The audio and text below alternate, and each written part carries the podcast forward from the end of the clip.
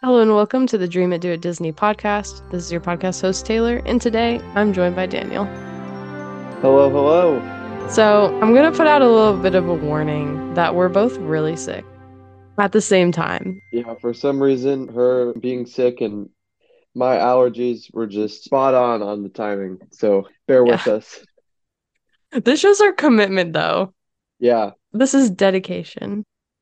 Yes. Okay. So today we are talking about the Disney Treasure. I'm sure you guys have heard about it. It's awesome. And then we're going to talk a little bit about Destination D23, but mostly the treasure, what you can expect, and just kind of like our personal thoughts on it. So yeah. For those of you who didn't know, the Treasure is the sister ship to the Wish. It's part of the Triton class. There's supposed to be 3 ships in the class. And this is the second to be released, and it's coming out December 2024. So not this December, but next December. Okay. And the interesting thing is that they're only doing 7-night sailings. They're not doing like 3- and 4-night sailings like the Wish. So it's like... That's kind of cool. Yeah, but it's going to be so expensive. That's true. So right off the bat, it's a brand new ship, and they're only offering 7-night sailings. Yeah. And on top of that, so the sailings are for now just going to the Eastern and Western Caribbean, and they're not stopping at Lighthouse Point. They only stop at Castaway Cay. Oh, so okay. You can go on the brand new Treasure and enjoy Castaway Cay in the new ship, or you can go on the Wish and go to Lighthouse Point. Hmm. That's Disney capitalizing right there. Yes. Also, yeah, I heard that some sailings on the Wish stop at both Castaway Cay and Lighthouse Point. Oh, that sounds sick. Yeah. Anyways, bookings open to Castaway Club members beginning September 12th of this year, 2023. And then bookings open to everyone else September 20th. So right around the corner. Okay, cool. So this being the sister ship, it's interesting how they did it because it's extremely similar, but they just made a few tweaks and different changes in theming to different restaurants and things like that. So it's kind of cool to like compare the two. And yeah, for sure. Obviously, I haven't been on the Treasure, but I haven't been on the Wish either. And I don't know. I don't know which one I would rather go on if I had to pick one at this point. But yeah, it's pretty cool. So the theme of this ship is basically adventure. It's really interesting because like the Wish is all like, I feel like it has a very heavy princess theme. It's almost the fantasy land of this class of ships, and then the Treasure is like the adventure land. Yeah, I'm looking at the atriums right now.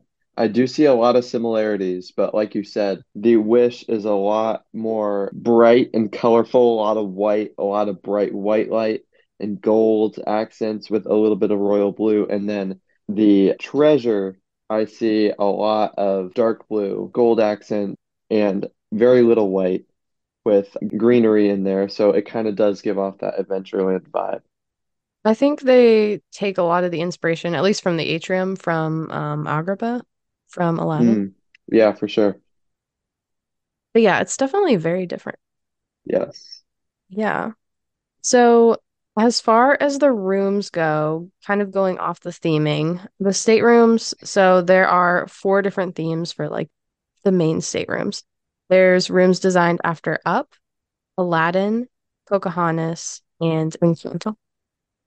Oh, which at first I was like, those are very random, especially Up. But if you think about it, I mean, Up is like based on an adventure, basically. So it does make sense. So... I'm really interested to see that one. And then the suites are designed after the Jungle Book and the Lion King. And then the big ultra luxe suite, the huge 2-story suite that they have, is designed after Epcot. So, that is so cool. Wow. If you haven't seen pictures, look it up, definitely. The bathroom in particular, I think it's so pretty. There's like this purple rock on the wall. It's word, that is so cool. Yeah, and it has this big, that's insane, this big 2-story window that just looks out over the front of the ship, over the deck. And yeah, that's great. So I definitely am a huge fan of the staterooms on this ship. They're pretty awesome. So, okay, let's get into like the food offerings and the attractions. I feel like this is what people are most interested in. So there are a few things that are the same, but there are also a lot of things that are different. So the Treasure still has Enchanté and Paolo. It has the Rose, which is a lounge that both of the ships share. It's like Beauty and the Beast themed. Yep. Festival of Foods is out on the pool deck. And then Marceline Market, that's the same like buffet offering that they have on the Wish. And then for rotational dining, they still have 1923. So they're keeping that. Okay, yep. But they have Worlds of Marvel. So okay, it's going to be different. So since it's a 7-night rotation, you get 2 nights at each place. Yeah. So they're adding another show to Worlds of Marvel. So I think they're keeping the Ant-Man and the Wasp show, but they're adding another show. And then they hinted at Spider-Man. So. Oh, okay. Something. Yeah. But I'm still so surprised that they're keeping this because this restaurant had such of a backlash to it, I feel like. Oh, yeah. I heard a lot of negative thoughts about this restaurant. So. And then instead of the Frozen show that they had, they had like this big dinner show on the Wish. It has a stage right in the middle. They do this whole performance and like Anna and Elsa and Kristoff come out and stuff. Instead of that, they're doing a Coco show and calling it Plaza de Coco.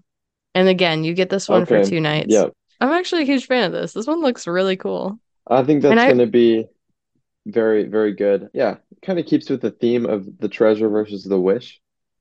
And yeah, it's something different, which is really fun. Yeah. I feel like I didn't realize how many people absolutely love Coco until like people started talking about it, like trying to add it to Epcot and then adding that whole land in Magic Kingdom. I was like, wow, okay. Yeah. There's a lot of people who love Coco out there. I love Coco, but I didn't know that many people loved Coco. Yeah. So, and to see like a whole show based off of it on the Treasure, that's cool. So. And then instead of Joyful Suites, they're doing Jumbo Suites. So that's based off of Zootopia instead of Inside Out.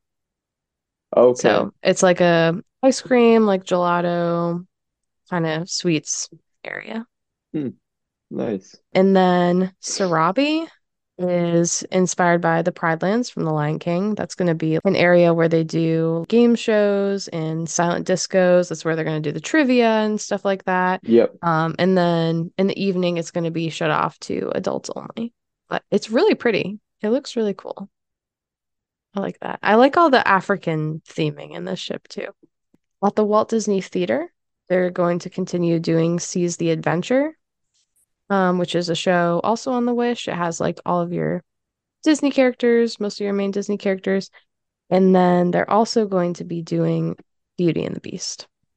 Okay. So nice. They have like the movie theaters. They have the Hero Zone. That's where they have the inflatables and stuff like that. The basketball courts. Right. And then this is really cool.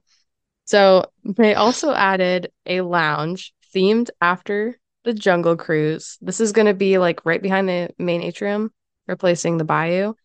And it's called the Skipper Society.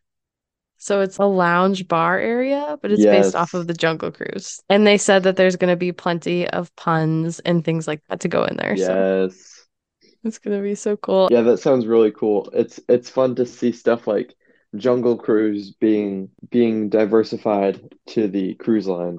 I think that's really cool. Yeah. I feel like most people would really appreciate if they put more of the theme park stuff into the ships. I think so too. Yeah. Because most of the people who really enjoyed Disney Cruise Line are also Disney people. Right. But yeah. And then the other one that they did, which is really, really cool as well, is the Periscope Pub. And this is based after 20,000 Leagues Under the Sea. Ooh, and it's replacing Keg and Compass. Okay. Yeah, that's really cool. So, and it looks like you're in a submarine, and then the ceiling is like greens, and it looks like you're underwater. Oh, it's so cool. So cool. And then they said that they were changing Hyperspace Lounge, but we don't really have a definite on that yet. That's sad. So, yeah. Can't buy the $5,000 drink? No. So sad. Yeah, but they are keeping the Star Wars section for the kids. They have like a kids area that's themed off of Star Wars. And then as far as like coffee bars go, they have Jade Cricket Cafe based off of Mulan, which it's really nice to see more Mulan representation. So that's cool. And then Hey Hey Cafe, which is obviously based off of Moana. All of that sounds super cool and a lot on that ship. Very impressive for sure. Yeah, I was definitely not expecting some of these. And like the 20,000 Leagues Under the Sea and the Jungle Cruise, I was not expecting those at all. For sure. Like, I remember kind of like when they very first announced the treasure and that they were working on it, that there was hinting towards Haunted Mansion. So I don't know what happened with that. I don't know if that just never... Interesting. Went all the way through. Maybe that's our Hyperspace Lounge replacement. Maybe.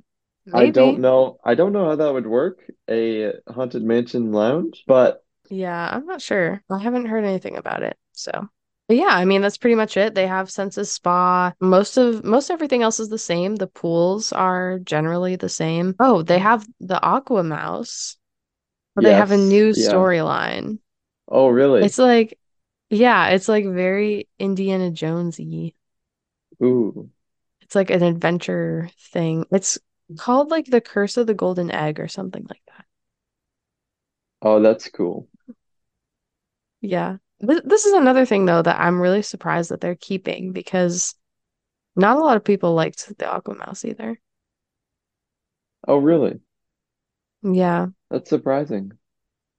I think just because the actual slide part of it is very, very short. It's mostly you're just like sitting and watching screens. And then you get to the top, you do the slide in like 2 seconds. They really promoted it as the first attraction at sea, Disney attraction at sea. And it relying so much more on the storyline and the less on thrill. I can see how people would be disappointed.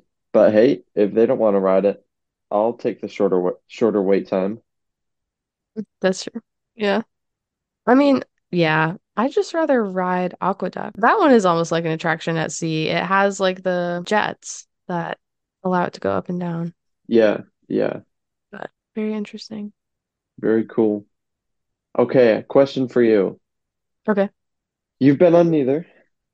Granted, the Wish has been out for a little bit. Which one would you go on first if they were both out right now? True. Same price, same nights. Same price and nights. Okay. I think I would go with the treasure. I think it's more of like my theme and style. I really like that. I think I would really want to see like that version of Worlds of Marvel. As well as the Coco show. The Coco, yeah. Oh, it's so tough. I would probably also pick the treasure. Yeah. I personally like Frozen more than Coco, but I feel like a Coco show would be... That just sounds so cool. Yeah. With like the dancing that they do and stuff. Yeah, for sure. Okay. Another thing that we have going on this weekend. Okay. Destination D23. This is like, for those of you who don't know, D23, it's usually held in Anaheim. It's a bunch of people getting together and talking about Disney and what's coming up at Disney and what may not be coming up at Disney. Yeah, I think as a Disney fan, it's like the biggest announcement of the year that you kind of wait for to see like what they talk about and what the future aspirations are for the Walt Disney Company. Not only does it revolve around like Disney World and the various parks, but I mean, Disney Plus, all things Disney. Yeah. That's every other year. And then on the years in between, they have what's called Destination D23. And this is held at Disney World. It's like a smaller version of D23, basically. Yeah, it's just to keep the people tame until D23 happens in Anaheim. Right, yeah. So I don't even know what to think. We were going to talk about like our speculations, but if I'm being completely honest, I feel like we're speculating about the same things that we were last year. Yeah. When does Tiana's Bayou Adventure open? What is happening to Dinoland USA? Yeah, what's happening behind Tiana's Bayou Adventure? All the same stuff. Yeah. Are we going to see Marvel and Disney World? Answer's probably still no, and I'm fine with that. We'll see. I'm at least hoping for a couple of more, like, close to home answers, like when is Moana Journey of Water opening? Because it's supposed to open late this year, and we have 3 more months left. So yeah, Disney opening times, it's like opening in the sometime soon-ish, sometime next year, and then it will be like the furthest out it could possibly be in that time frame. Yeah. So I'm kind of hoping that they'll shed some more light on that, but I think it would be really cool to see something come to Dinoland USA, as sad as I am to see it go. For sure. I mean, yeah. It's hard because I feel like the theming didn't really fit, but it would still be cool to have like a dinosaur themed area, or just bring back Beastly Kingdom. Weren't there rumors of Zootopia? Yeah. Zootopia and Moana are the biggest rumors right now. But we already have Moana. We're just getting Moana now in Epcot. So I don't see them. And it being more focused on animals.